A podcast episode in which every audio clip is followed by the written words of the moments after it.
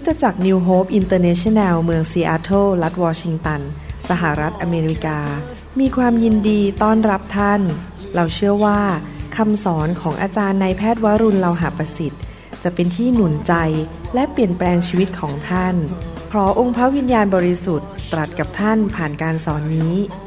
เราเชื่อว่าท่านจะได้รับพระพรและกำลังจากพระเจ้า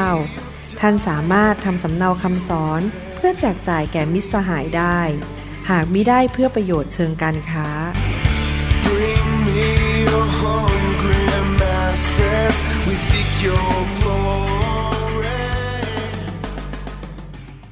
สวัสดีครับพระเจ้าอวยพรครับขอบพระคุณมากที่มาใช้เวลาในคำสอนนี้นะครับนี่เป็นคำสอนตอนที่14ในชุดที่เรียกว่าสร้างรากฐานชีวิตที่มั่นคงนะครับเราได้มีโอกาสเรียนไปแล้ว13ตอน2ตอนที่ผ่านมานั้นหัวข้อชื่อว่าบัพติศมา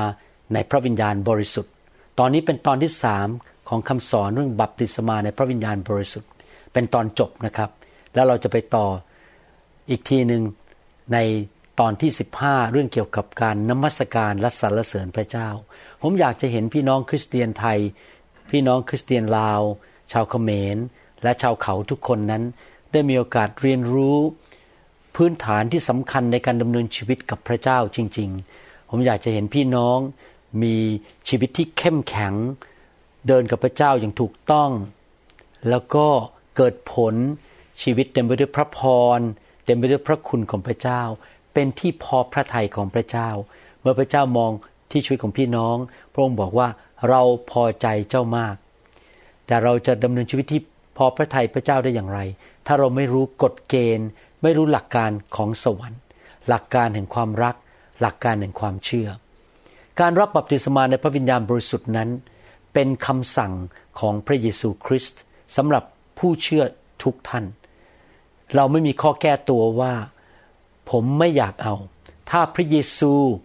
เป็นจอมเจ้านายของพี่น้องจริงๆพี่น้องจะไม่ปฏิเสธคำสั่งของพระเยซูพระเยซูบอกว่าให้ไปรอที่กรุงเยรูซาเล็มและรับฤทธิเดชมาจากเบื้องบนในยุคนั้นเมืองเยรูซาเล็มเดี๋ยวนี้ที่ไหนก็ได้ที่เรารอและเราอธิษฐานขอการเทลงมาของพระวิญญาณบริสุทธิ์ในคำสอน2ครั้งที่แล้วเราได้เรียนว่าเมื่อเรารับบัพติศมาโดยพระวิญญาณบริสุทธิ์นั้น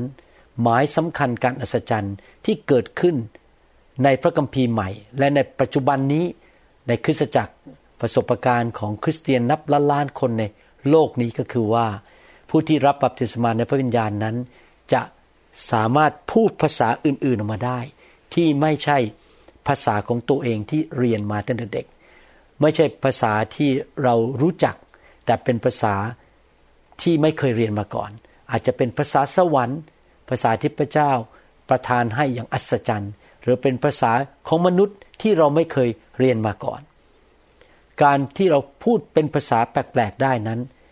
เป็นพระพรมากมายในคำสอนครั้งนี้ผมจะสอนว่ามีพระพร4ประเภทในการที่เรารับบัพติศมาแล้วสามารถพูดภาษาแปลกๆออกมาได้นะครับพระพรประการที่1นั้นอยู่ในหนังสือ1โครินธ์บทที่14ข้อ22และข้อ23พระคัมภีร์บอกว่าเหตุฉะนั้นการพูดภาษาแปลกๆจึงไม่เป็นหมายสำคัญแก่คนที่เชื่อแต่เป็นหมายสำคัญแก่คนที่ไม่เชื่อแต่การพยากรณ์นั้นคือการพูดออกมาโดยการทรงนำของพระวิญญาณเป็นภาษามนุษย์นั้นไม่ใช่สำหรับคนที่ไม่เชื่อ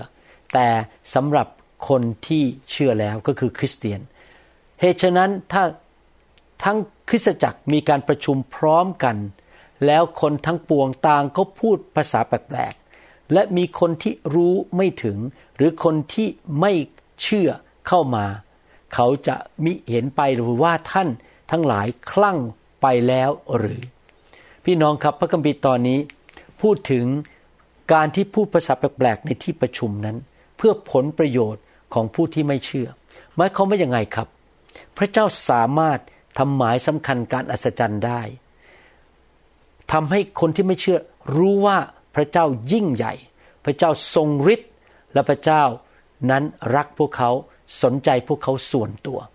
ผ ผมยกตัวอย่างว่าเมื่อหลายปีมาแล้วในที่ประชุมที่คริสตจักรของผมเป็นที่ประชุมของชาวต่างชาติเราร้องเพลงเป็นภาษาอังกฤษเราเทศนาเป็นภาษาอังกฤษแต่วันนั้นพระเจ้าให้พูดภาษาแปลกๆออกมาที่ไมโครโฟนผมเป็นคนพูดนะครับแต่เป็นภาษาแปลกๆออกมาปรากฏว่ามีนักเรียนไทยคนหนึ่งเพิ่งได้เรียนรู้เรื่องเกี่ยวกับพระเยซูแต่ความเชื่อเขายังไม่ค่อยชัดเจนไม่มั่นคงเขาบอกว่าผมพูดออกมาเป็นภาษาไทยเขาได้ยินเป็นภาษาไทยแต่ที่จริงแล้วผมไม่ได้พูดภาษาไทยเลยนะครับเพราะเป็นที่ประชุมที่ชาวต่างชาติมาแต่ว่าพระเจ้าทำการอัศจรรย์คำพูดของผมที่ออกมาแม้ว่าเป็นภาษาแปลกๆแต่คนที่กำลังจะกลับใจมาเชื่อพระเจ้าได้ยินเป็นภาษาไทยผมเคยอ่านหนังสือเกี่ยวกับนักเทศน์คนนึงซึ่งเขาเทศนาแล้วพระเจ้าก็นำให้เขาพูดภาษาแปลกๆออกมาปรากฏว่ามีผู้ชายหนุ่ม2คนยืนอยู่ที่ประตูสงสัยเรื่องพระเยซูเขาไม่เชื่อเรื่องพระเยซูเขามาจากอิสราเอลแต่ปรากฏว่าผู้ชาย2คนนี้ได้ยินนักเทศน์คนนี้พูดออกมาเป็นภาษาฮีบรูเป็นภาษาที่ใช้ในประเทศอิสราเอลปรากฏว่า2คนนี้เดินเข้าไปถาม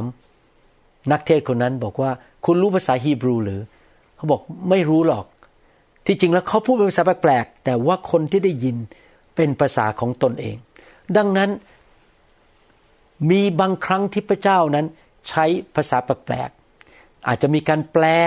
หรือได้ยินเสียงเป็นภาษาของตนเองที่คนไม่เชื่อได้ยินแล้วบอกว่าแปลกมากนี่อัศจรรย์มากๆที่ทำไมคนคนนั้นซึ่งไม่รู้ภาษาของฉันสามารถพูดภาษาของฉันได้นี่แหละครับการพูดภาษาแปลกๆในที่ประชุมบางครั้งเพื่อผลประโยชน์ของความรอดของผู้ที่ไม่เชื่อพระเจ้าแต่ขอให้เป็นพระวิญญาณนำจริงๆนะครับไม่ได้พูดออกมาจากเนื้อหนังเพื่อโอ้อวดเพื่อแสดงว่าฉันเก่งฉันแน่ฉันพูดภาษาแปลกๆได้อะไรอย่างนี้เป็นต้นขอพระวิญญาณนำจริงๆนั่นเป็นผลดีประการที่1คือเพื่อผู้ที่ไม่เชื่อพระเจ้าสามารถเห็นหมายสำคัญการอัศจรรย์เป็นภาษาออกมาผลประโยชน์ประการที่2นั้นอยู่ในหนังสือ1โครินธ์บทที่12ข้อ8ถึงข้อ11พระคัมภีร์บอกว่าด้วยพระวิญญาณทรงโปรดประทานให้คนหนึ่งมีถ้อยคำประกอบด้วยสติปัญญา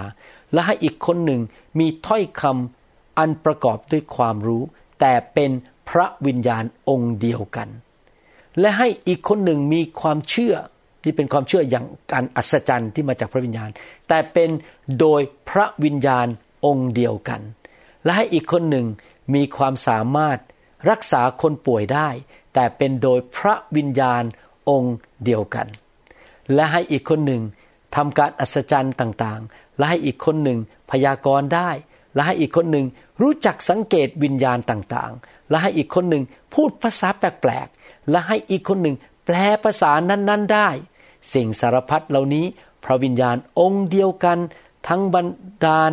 และประทานแก่แต่ละคนตามชอบพระทัยของพระองค์พระคัมภีร์ตอนนี้พูดถึงการสำแดงของพระวิญญาณบริสุทธิ์ผ่านชีวิตของพี่น้องคริสเตียนซึ่งของประทานเหล่านี้พระเจ้าประทานให้สำแดงออกมาในคริสตจักรเพื่อเป็นผลประโยชน์แก่คนอื่นแก่คนที่เชื่อพระเจ้าแล้วและของประทานอันหนึ่งก็คือการเผยพระวจนะออกมาเป็นภาษาต่างๆแล้วก็มีบางคนมีของประทานในการแปลภาษาเหล่านั้นในที่ประชุมนั้นอาจจะมีพี่น้องบางคนมีของประทานนี้ก็ขึ้นมาจับไมโครโฟนแล้วก็พูด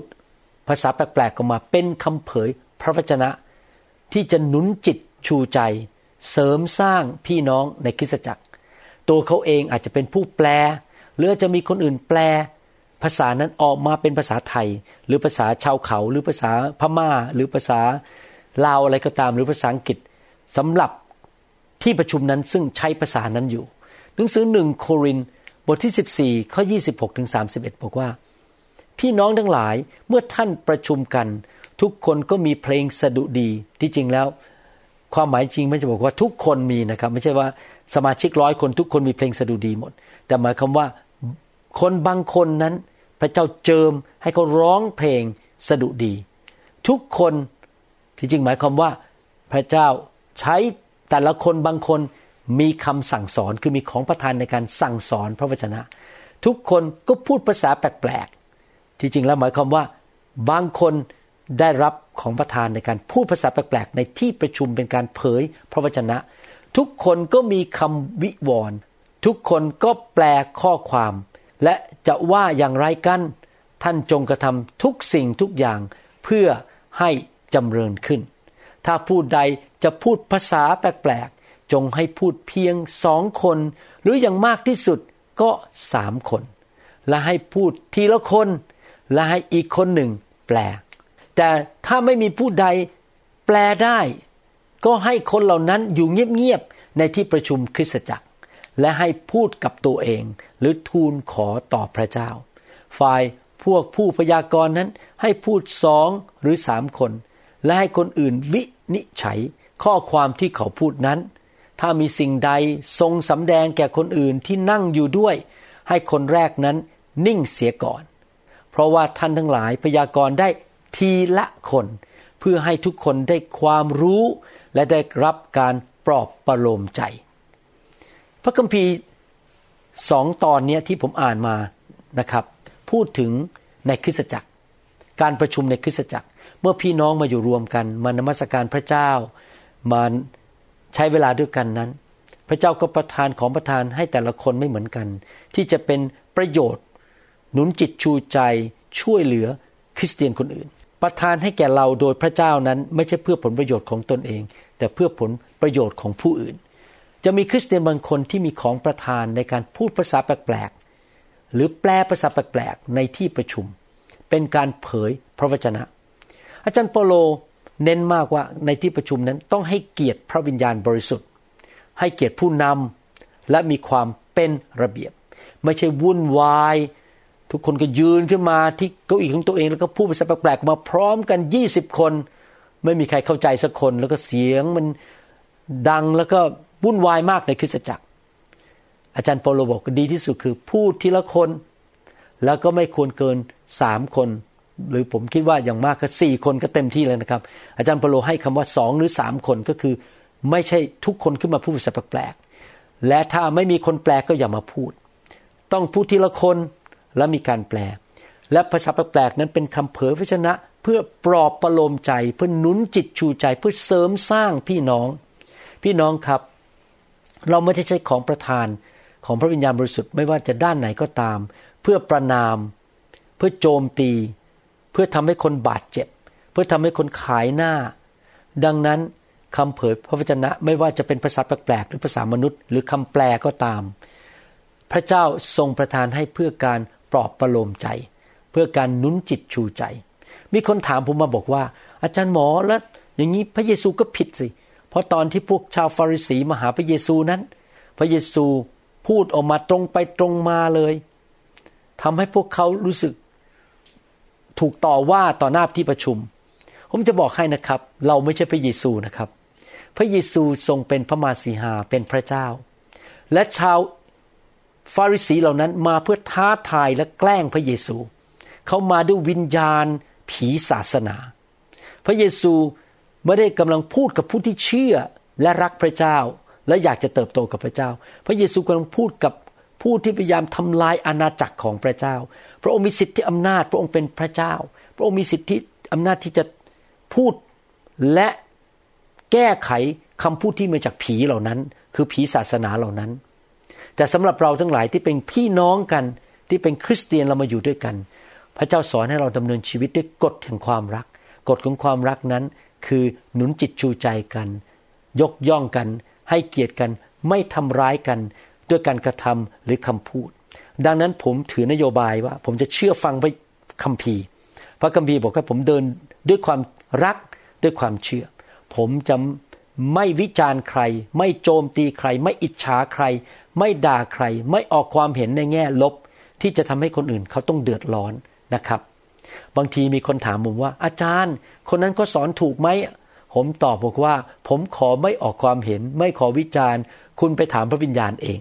เพราะผมไม่มีหน้าที่โจมตีใครในโลกนี้ผมขอรักคนและอธิษฐานเผื่อคนดีกว่าพี่ผมพูดถึงพี่น้องคริสเตียนในคริสตจักรต่างๆทั่วโลกนะครับดังนั้น การที่เราพูดภาษาแปลกๆเป็นของประทานประโยชน์อันที่สองคือเป็นการพูดหนุนจิตชูใจเป็นคำเผยพระวจนะในที่ประชุมแต่ต้องพูดทีละคนและมีการแปลและไม่พูดหลายคนเต็มไปหมดทำให้ไม่มีเวลาฟังคำเทศไม่มีเวลาวางมือไม่มีเวลานมัสการพระเจ้าการมานมัสการร่วมกันมาใช้เวลาร่วมกันมีเวลาจำกัดดังนั้นเราควรจะให้เวลาในสิ่งต่างๆเหล่านั้นคือนมัสการร้องเพลงฟังคำเทศนาวางมือให้คนเจ็บป่วยหรือวางมือรับไฟอะไรอย่างนี้เป็นต้นนั่นเป็นผลประโยชน์ประการที่สองคือเราใช้การพูดแปลกๆเพื่อเป็นการเผยพระวจนะหนุนจิตชูใจประการที่หนึ่งเพื่อคนที่ไม่เชื่อเห็นหมายสำคัญการอัศจรรย์ประการที่สามในหนังสือโรมบทที่8ข้อ26และ27บอกว่าพระวิญญาณก็ทรงช่วยเราเมื่อเราอ่อนกำลังคือเราไม่มีแรงฝ่ายวิญญาณหรือไม่มีแรงฝ่ายร่างกายด้วยตัวของเราเองที่เราจะอธิษฐานด้วยเช่นกันเพราะเราไม่รู้ว่าเราควรจะอธิษฐานขอสิ่งใดอย่างไรแต่พระวิญญาณเองทรงช่วยขอเพื่อเราด้วยความคร่ำครวญซึ่งเหลือที่จะพูดได้ความหมายก็คือเราไม่รู้จะพูดเป็นภาษาไทยได้ยังไงพูดเป็นภาษาชาวเขาได้ไงภาษาที่เรารู้พระวิญญาณช่วยเราพูดออกมาคร่ำครวญในสิ่งที่เราไม่เข้าใจเป็นภาษาแปลกๆออกมาข้อ27พูดต่อไปบอกว่าและพระองค์ผู้ทรงตรวจค้นใจมนุษย์ก็ทรงทราบความหมายของพระวิญญาณเพราะว่าพระองค์ทรงอธิษฐานขอเพื่อวิสุทธิชนตามที่ชอบพระทัยของพระเจ้าประโยชน์ประการที่3นั้นคือเมื่อเราไม่รู้ว่าเราจะอธิษฐานเพื่อตัวเองเพื่อญาติพี่น้องเพื่อคนที่เรารักเพื่อเพื่อนเพื่อคริสตจักรเพื่อผู้นำหรือสถานการณ์อะไรก็ตามเราไม่รู้จะอธิษฐานอะไรเพราะเราไม่รู้เรื่องทั้งหมดเราไม่เข้าใจสถานการณ์เราเป็นมนุษย์เรามีความจำกัดในด้านความเข้าใจในด้านความรู้บางทีเราเห็นบางอย่างเกิดขึ้นแล้วเราก็พยายามจะตีความหมายเราพยายามจะสรุปเองแต่ความสรุปของเราอาจจะผิดก็ได้นะครับเพราะเราไม่รู้เบื้องหลังทั้งหมดทำยังไงล่ะครับถ้าเราอยากจะอธิษฐานเพื่อคนนั้นหรือสถานการณ์นั้นเราก็อธิษฐานตามน้ำพระทัยของพระเจ้าและใครล่ะครับในชีวิตของเราที่รู้น้ำพระทัยของพระเจ้าดีที่สุดและอธิษฐานเก่งที่สุดและดีที่สุดผู้นั้นก็คือพระวิญญาณบริสุทธิ์ที่อยู่ในตัวเราเราก็ให้พระวิญญาณอธิษฐานผ่านปากเราไม่ต้องไปผ่านศีรษะหรือหัวของเราหรือสมองของเราอธิษฐานผ่านออกมาจากพระวิญญาณที่ปากของเราและคำอธิษฐานนั้นก็ตรงตามพระทัยของพระเจ้าและมีอิทธิฤทธิ์มีฤทธิเดชที่จะทำการยิ่งใหญ่คำอธิษฐานนั้นเป็นคำอธิษฐานที่มีฤทธิเดชและพระเจ้าจะฟังและตอบคำอธิษฐานนั้นนั่นคือผลประโยชน์ประการที่3 1เพื่อคนที่ไม่เชื่อเป็นหมายสำคัญการอัศจรรย์2ผู้ที่เชื่อแล้วเป็นคำเผยพระชนะหนุนจิตชูใจเสริมสร้างคนอื่นที่เชื่อแล้ว3เพื่อใช้ในการอธิษฐานชีวิตแห่งการอธิษฐานเพื่อวิสุทธิชนเพื่อคนอื่นหรือเพื่อตัวเองก็ตามเป็นการอธิษฐานตามน้ำพระทัยของพระเจ้าผลประโยชน์ประการที่4 1โครินธ์บทที่14ข้อ18บอกว่าข้าพเจ้าคืออาจารย์เปาโลขอบพระคุณพระเจ้าของข้าพเจ้าข้าพเจ้าพูดภาษาแปลกๆมากกว่าท่านทั้งหลายอีกอาจารย์เปาโลบอกว่าเขาคนเดียวเนี่ยพูดภาษาแปลกๆหรืออธิษฐานเป็นภาษาแปลกๆมากกว่าสมาชิกที่คริสตจักรโครินธ์ทั้งหมดเลยว้าวอาจารย์เปาโลเห็นความสำคัญของการอธิษฐานเป็นภาษาแปลกๆมากเลยท่านบอกว่าท่านอธิษฐานมากกว่าคนอื่นผมเชื่อว่าอาจารย์เปาโลนี่นะครับนั่งรถม้าไปหรือขี่ม้าไปก็อธิษฐานภาษาแปลกๆไปนะครับอธิษฐานกับพระเจ้าก็ใช้เวลาเยอะมากในการอธิษฐานเป็นภาษาแปลกๆ1โครินธ์บทที่14ข้อ4 1ข้อ5บอกว่าฝ่ายคนที่พูดภาษาแปลกๆนั้นก็ทำให้ตนเองเจริญฝ่ายเดียวแต่ผู้ที่พยากรณ์นั้นย่อมทำให้คริสตจักรเจริญขึ้นข้าพเจ้าใคร่ให้ท่านทั้งหลายพูดภาษาแปลกๆได้แต่ยิ่งกว่านั้นอีกข้าพเจ้าปรารถนาจะให้ท่านทั้งหลายพยากรณ์ได้เพราะว่าผู้ที่พยากรณ์ได้นั้นก็ใหญ่กว่าคนที่พูดภาษาแปลกๆได้เว้นแต่เขาสามารถแปลภาษานั้นออกเพื่อคริสตจักรจะได้รับความจำเริญขึ้นพี่น้องครับคนคนหนึ่งอาจจะพูดภาษาแปลกๆได้และสามารถแปลภาษาแปลกๆได้ด้วย อย่างนี้เป็นต้น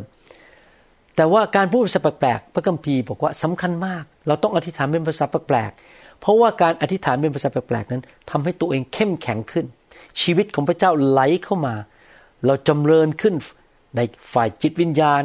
ฝ่ายความคิดฝ่ายอารมณ์ฝ่ายร่างกายผมจำได้ว่าเมื่อตอนที่เปิดคริสตจักรที่เมืองซีแอตเทิลใหม่ๆนั้นผมยังเป็นแพทย์ฝึกหัดอยู่มีอยู่คืนนึงวันเสาร์ผมไม่ได้นอนผ่าตัดทั้งคืนแต่วันอาทิตย์ต้องไปโบสถ์ตั้งแต่ 8:00 น.ไม่ได้นอนทั้งคืนผมยังคิดในใจแล้ววันนี้ผมจะไปเทศนาไหวหรือวันนี้ผมจะไปทักทายพี่น้องและแขกที่มาเยี่ยมคริสตจักรไหวหรือเหนื่อยมากง่วงนอนท้องฟ้าเป็นสีเหลืองเลยล่ะครับลืมตาเนี่ยแต่พระเจ้าก็บอกว่าอธิษฐานเป็นภาษาแปลกๆสิผมก็เลยอธิษฐานเป็นภาษาแปลกๆพี่น้องรู้ไหมเพียงในเวลาไม่กี่นาทีท้องฟ้ากลายเป็นสีฟ้าความเหนื่อยมันหายไปหมดผมมีกำลังขึ้นมาอย่างอัศจรรย์และก็สามารถดูแลคริสตจักรวันนั้นได้อย่างอัศจรรย์เพราะพระเจ้าประทานกำลังประทานแรงประทานชีวิตให้กับผมเพราะผมอธิษฐานเสริมสร้างตัวเองด้วยภาษาแปลกๆยูดาบทที่1ข้อ20บอกว่าแต่ท่านทั้งหลายผู้เป็นที่รักจงก่อสร้างตัวของท่านขึ้นบนความเชื่ออันบริสุทธิ์ยิ่งของท่านก่อสร้างได้ยังไงครับโดยการอธิษฐานในพระวิญญาณบริสุทธิ์เวลาที่ท่านอธิษฐานเป็นภาษาแปลกๆท่านคุยกับพระเจ้าโดยตรงมนุษย์ไม่เข้าใจท่านเองก็ไม่เข้าใจแต่ท่านกำลังสื่อสารกับพระเจ้าด้วยภาษาที่อัศจรรย์ผมยอมรับนะครับถ้าผมมีโอกาสไปเฝ้ากษัตริย์ของประเทศหนึ่งเนี่ยผมคงจะขาสั่นเหมือนกันนะครับตัวสั่นเลยเพราะว่าไม่รู้จะใช้ภาษาอะไรพูดกับกษัตริย์นะครับผมไม่เก่งเรื่องราชาศัพท์เหมือนกันเวลาเราเข้าเฝ้าพระเจ้าพระองค์เป็นกษัตริย์ของกษัตริย์เราจะใช้ภาษามนุษย์ซึ่งอาจจะไม่รู้จะพูดอะไรกับพระเจ้านะครับเพราะว่าเราไม่รู้หมดทุกเรื่องการพูดภาษาแปลกๆอธิษฐานเป็นภาษาแปลกๆก็คือเป็นภาษาที่พระวิญญาณให้เราสามารถติดต่อสื่อสารกับพระบิดาหรือกษัตริย์ของกษัตริย์ทั้งปวงได้โดยตรง1โครินธ์บทที่14ข้อ2บอกว่าเพราะว่าผู้หนึ่งผู้ใดที่พูดภาษาแปลกๆได้ไม่ได้พูดกับมนุษย์แต่ทูลต่อพระเจ้าเพราะว่าไม่มีมนุษย์คนใดเข้าใจได้แต่เขาพูดเป็นความลึกลับฝ่ายจิตวิญญาณเห็นไหมครับการอธิษฐานภาษาแปลกๆเป็นการสื่อสารเป็นการสัมพันธ์กับพระบิดาโดยตรงและพระวิญญาณบริสุทธิ์จะเคลื่อนอยู่ในใจของเราและพระเจ้าพระบิดาก็จะทรงเริ่มทำงานในชีวิตของเราให้เราเจริญเติบโตขึ้นชีวิตของเราจะเข้มแข็งมากขึ้น4ประการผลประโยชน์ในการอธิษฐานหรือพูดภาษาแปลกๆ1เพื่อคนที่ไม่เชื่อจะได้เห็นหมายสำคัญการอัศจรรย์เขาได้ยินเป็นภาษาของเขา2เพื่อหนุนจิตชูใจเพื่อเผยพระวจนะเสริมสร้างพี่น้องคริสเตียนในคริสตจักรแต่ต้องมีการแปลและพูดทีละคน3เพื่อใช้ในการอธิษฐานเมื่อเราไม่รู้ว่าเราจะอธิษฐานอะไร4เพื่อเสริมสร้างจิตวิญญาณของตัวเองให้เข้มแข็งขึ้นชีวิตของตัวเองดีขึ้นผมอยากจะหนุนใจพี่น้อง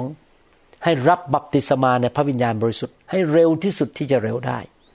ใช้ความเชื่อสิครับขอพระเจ้ายอมจำนนและเปิดปากพูดออกมาท่านสามารถรับพระวิญญาณได้เองในบ้านของท่าน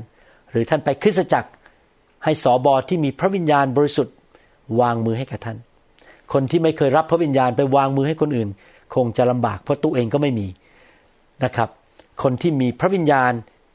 จะสามารถวางมือให้คนอื่นรับพระวิญญาณได้แน่นอนท่านก็ต้องเลือกหน่อยนะครับ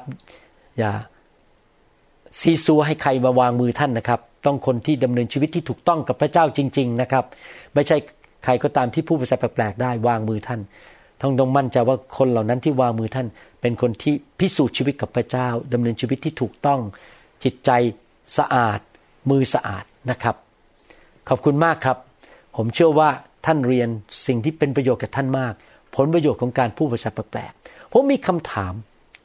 อยากให้พี่น้องตอบคำถามเหล่านี้เขียนลงไปหรือพิมพ์ลงไปนะครับคำถามที่1คือบอกว่าทำไมการ บัพติศมาในพระวิญญาณบริสุทธิ์จึงสำคัญมากทำไมล่ะครับจึงสำคัญจุดประสงค์ของการบัพติศมาในพระวิญญาณคืออะไรท่านคิดว่าการบัพติศมาในพระวิญญาณเป็นสิ่งจำเป็นหรือเป็นสิ่งที่เราจะเลือกทำหรือไม่ทำก็ได้ตามใจฉันเองเป็นสิ่งจำเป็นไหมหรือเราเลือกทำหรือไม่ทำก็ได้รับหรือไม่รับก็ได้คำถามต่อมามี4ปัจจัยที่จำเป็นในการรับบัพติศมาในพระวิญญาณบริสุทธิ์4ปัจจัยนั้นคืออะไรบ้างในชีวิตของท่านในท่าทีของท่านท่านจะรับได้ยังไงเมื่อกี้ผมพูดไปแล้วให้คำตอบไปแล้วตอนจบเมื่อกี้นะครับผมให้กุญแจไปแล้วพี่น้องจะย้อนไปสัก5นาทีไปฟังคำถามต่อมาท่านมีประสบการณ์อย่างไรบ้างหลังจากรับบัพติศมาในพระวิญญาณบริสุทธิ์ท่านสังเกตไหมว่าท่านรับใช้มีฤทธิ์เดชมากขึ้นคนมาเชื่อง่ายมากขึ้นท่านฟังเสียงพระวิญญาณง่ายขึ้นอ่านพระคัมภีร์เข้าใจมากขึ้นมีประสบการณ์อะไรดีๆบ้างเขียนลงไปประการสุดท้ายท่านควรจะมีท่าทีอย่างไรในขณะที่ท่านอธิษฐานเป็นภาษาแปลกๆตอนที่ท่านอธิษฐานเป็นภาษาแปลกๆใจของท่านความคิดของท่านควรจะเป็นอย่างไรผมเชื่อว่าคำสอนนี้เป็นประโยชน์กับพี่น้องมากๆนะครับ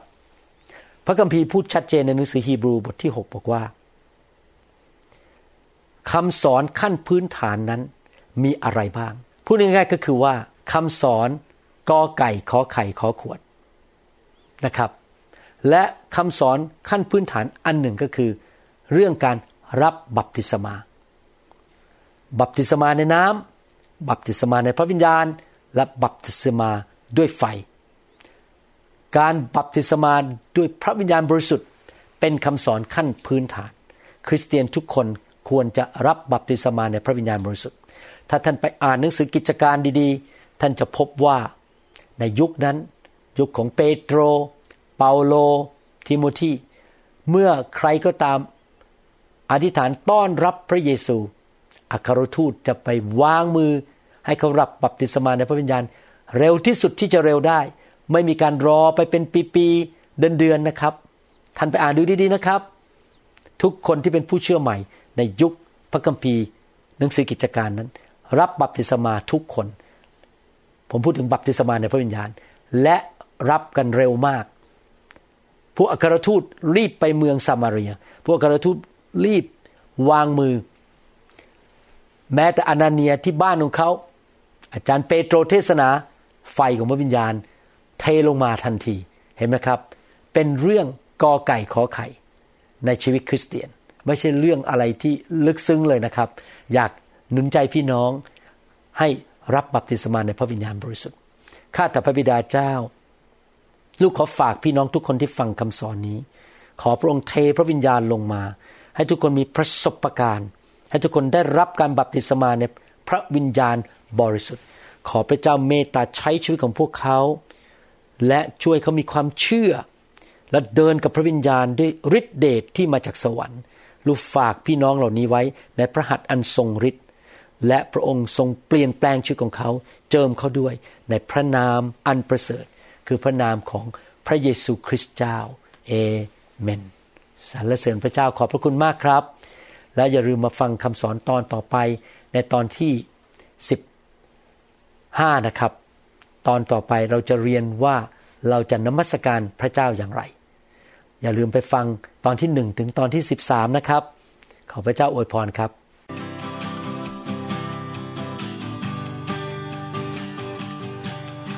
Forgive me Lord I'm a prideful man living in flesh the best I can save me เราหวังเป็นอย่างยิ่งว่าคำสอนนี้จะเป็นพระพรต่อชีวิตส่วนตัวและงานรับใช้ของท่าน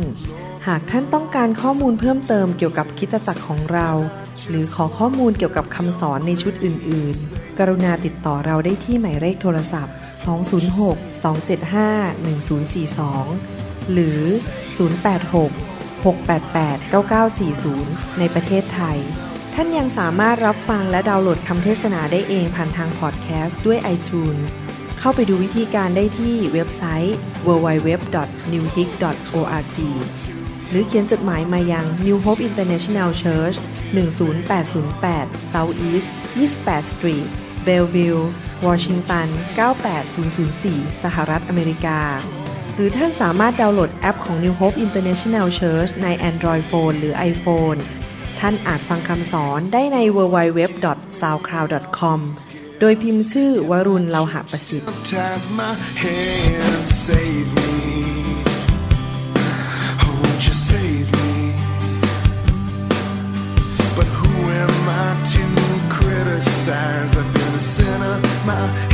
ธิ์